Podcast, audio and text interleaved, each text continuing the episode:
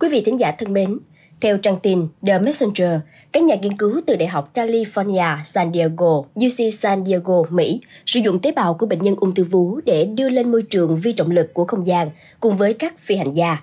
Vậy tại sao các nhà nghiên cứu lại phóng tế bào ung thư vú vào không gian và liệu điều này có mang lại lợi ích gì cho việc điều trị ung thư hiện nay?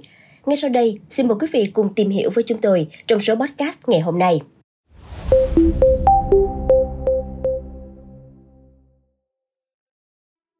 Khi tàu vũ trụ Axiom Mission 3 được các phi hành gia châu Âu đến trạm vũ trụ quốc tế ngày 20 tháng 1, nó chở theo một vị khách đặc biệt và chỉ mới được tiết lộ các mẫu khối u ung thư vú.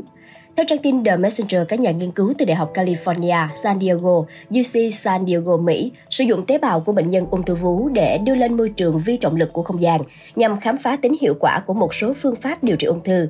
Mặc dù việc sử dụng hoạt động du hành vũ trụ để nghiên cứu thuốc trị ung thư có vẻ là một sự bất tiện lớn, nhưng đây thực sự là một phương pháp sáng tạo để tăng tốc quá trình nghiên cứu.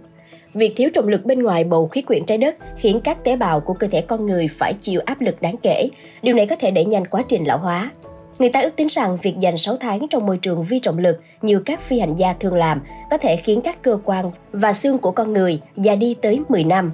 Trong những năm gần đây, các nhà khoa học đã bắt đầu sử dụng hiện tượng này để khám phá sự tiến triển của lão hóa và bệnh tật, Họ hy vọng tìm ra manh mối có thể cung cấp các phương pháp điều trị và phòng ngừa khác nhau.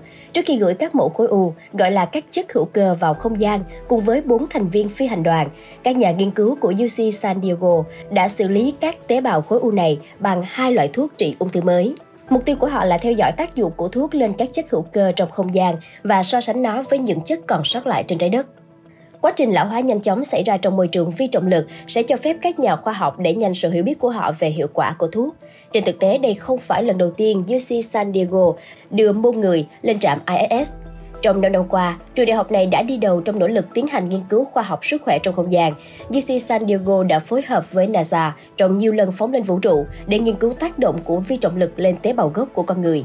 Vào tháng 3 năm 2023, các nhà khoa học từ Đại học John Hopkins cũng đã gửi mẫu mô tim người đến trạm ISS, qua đó khám phá sự tiến triển của bệnh tim và cách một số loại thuốc có thể làm chậm tiến triển của bệnh. Đây chỉ là một trong vài số rất nhiều dự án hợp tác sử dụng công cuộc du hành vũ trụ để thúc đẩy nghiên cứu y học. Điều này chứng minh rằng khi nói đến nghiên cứu y học, trên thực tế bầu trời không còn là giới hạn nữa. Cảm ơn quý thính giả đã lắng nghe số podcast này. Đừng quên theo dõi để tiếp tục đồng hành cùng với podcast Báo Tuổi Trẻ trong những số lần sau. Còn bây giờ, xin chào và hẹn gặp lại.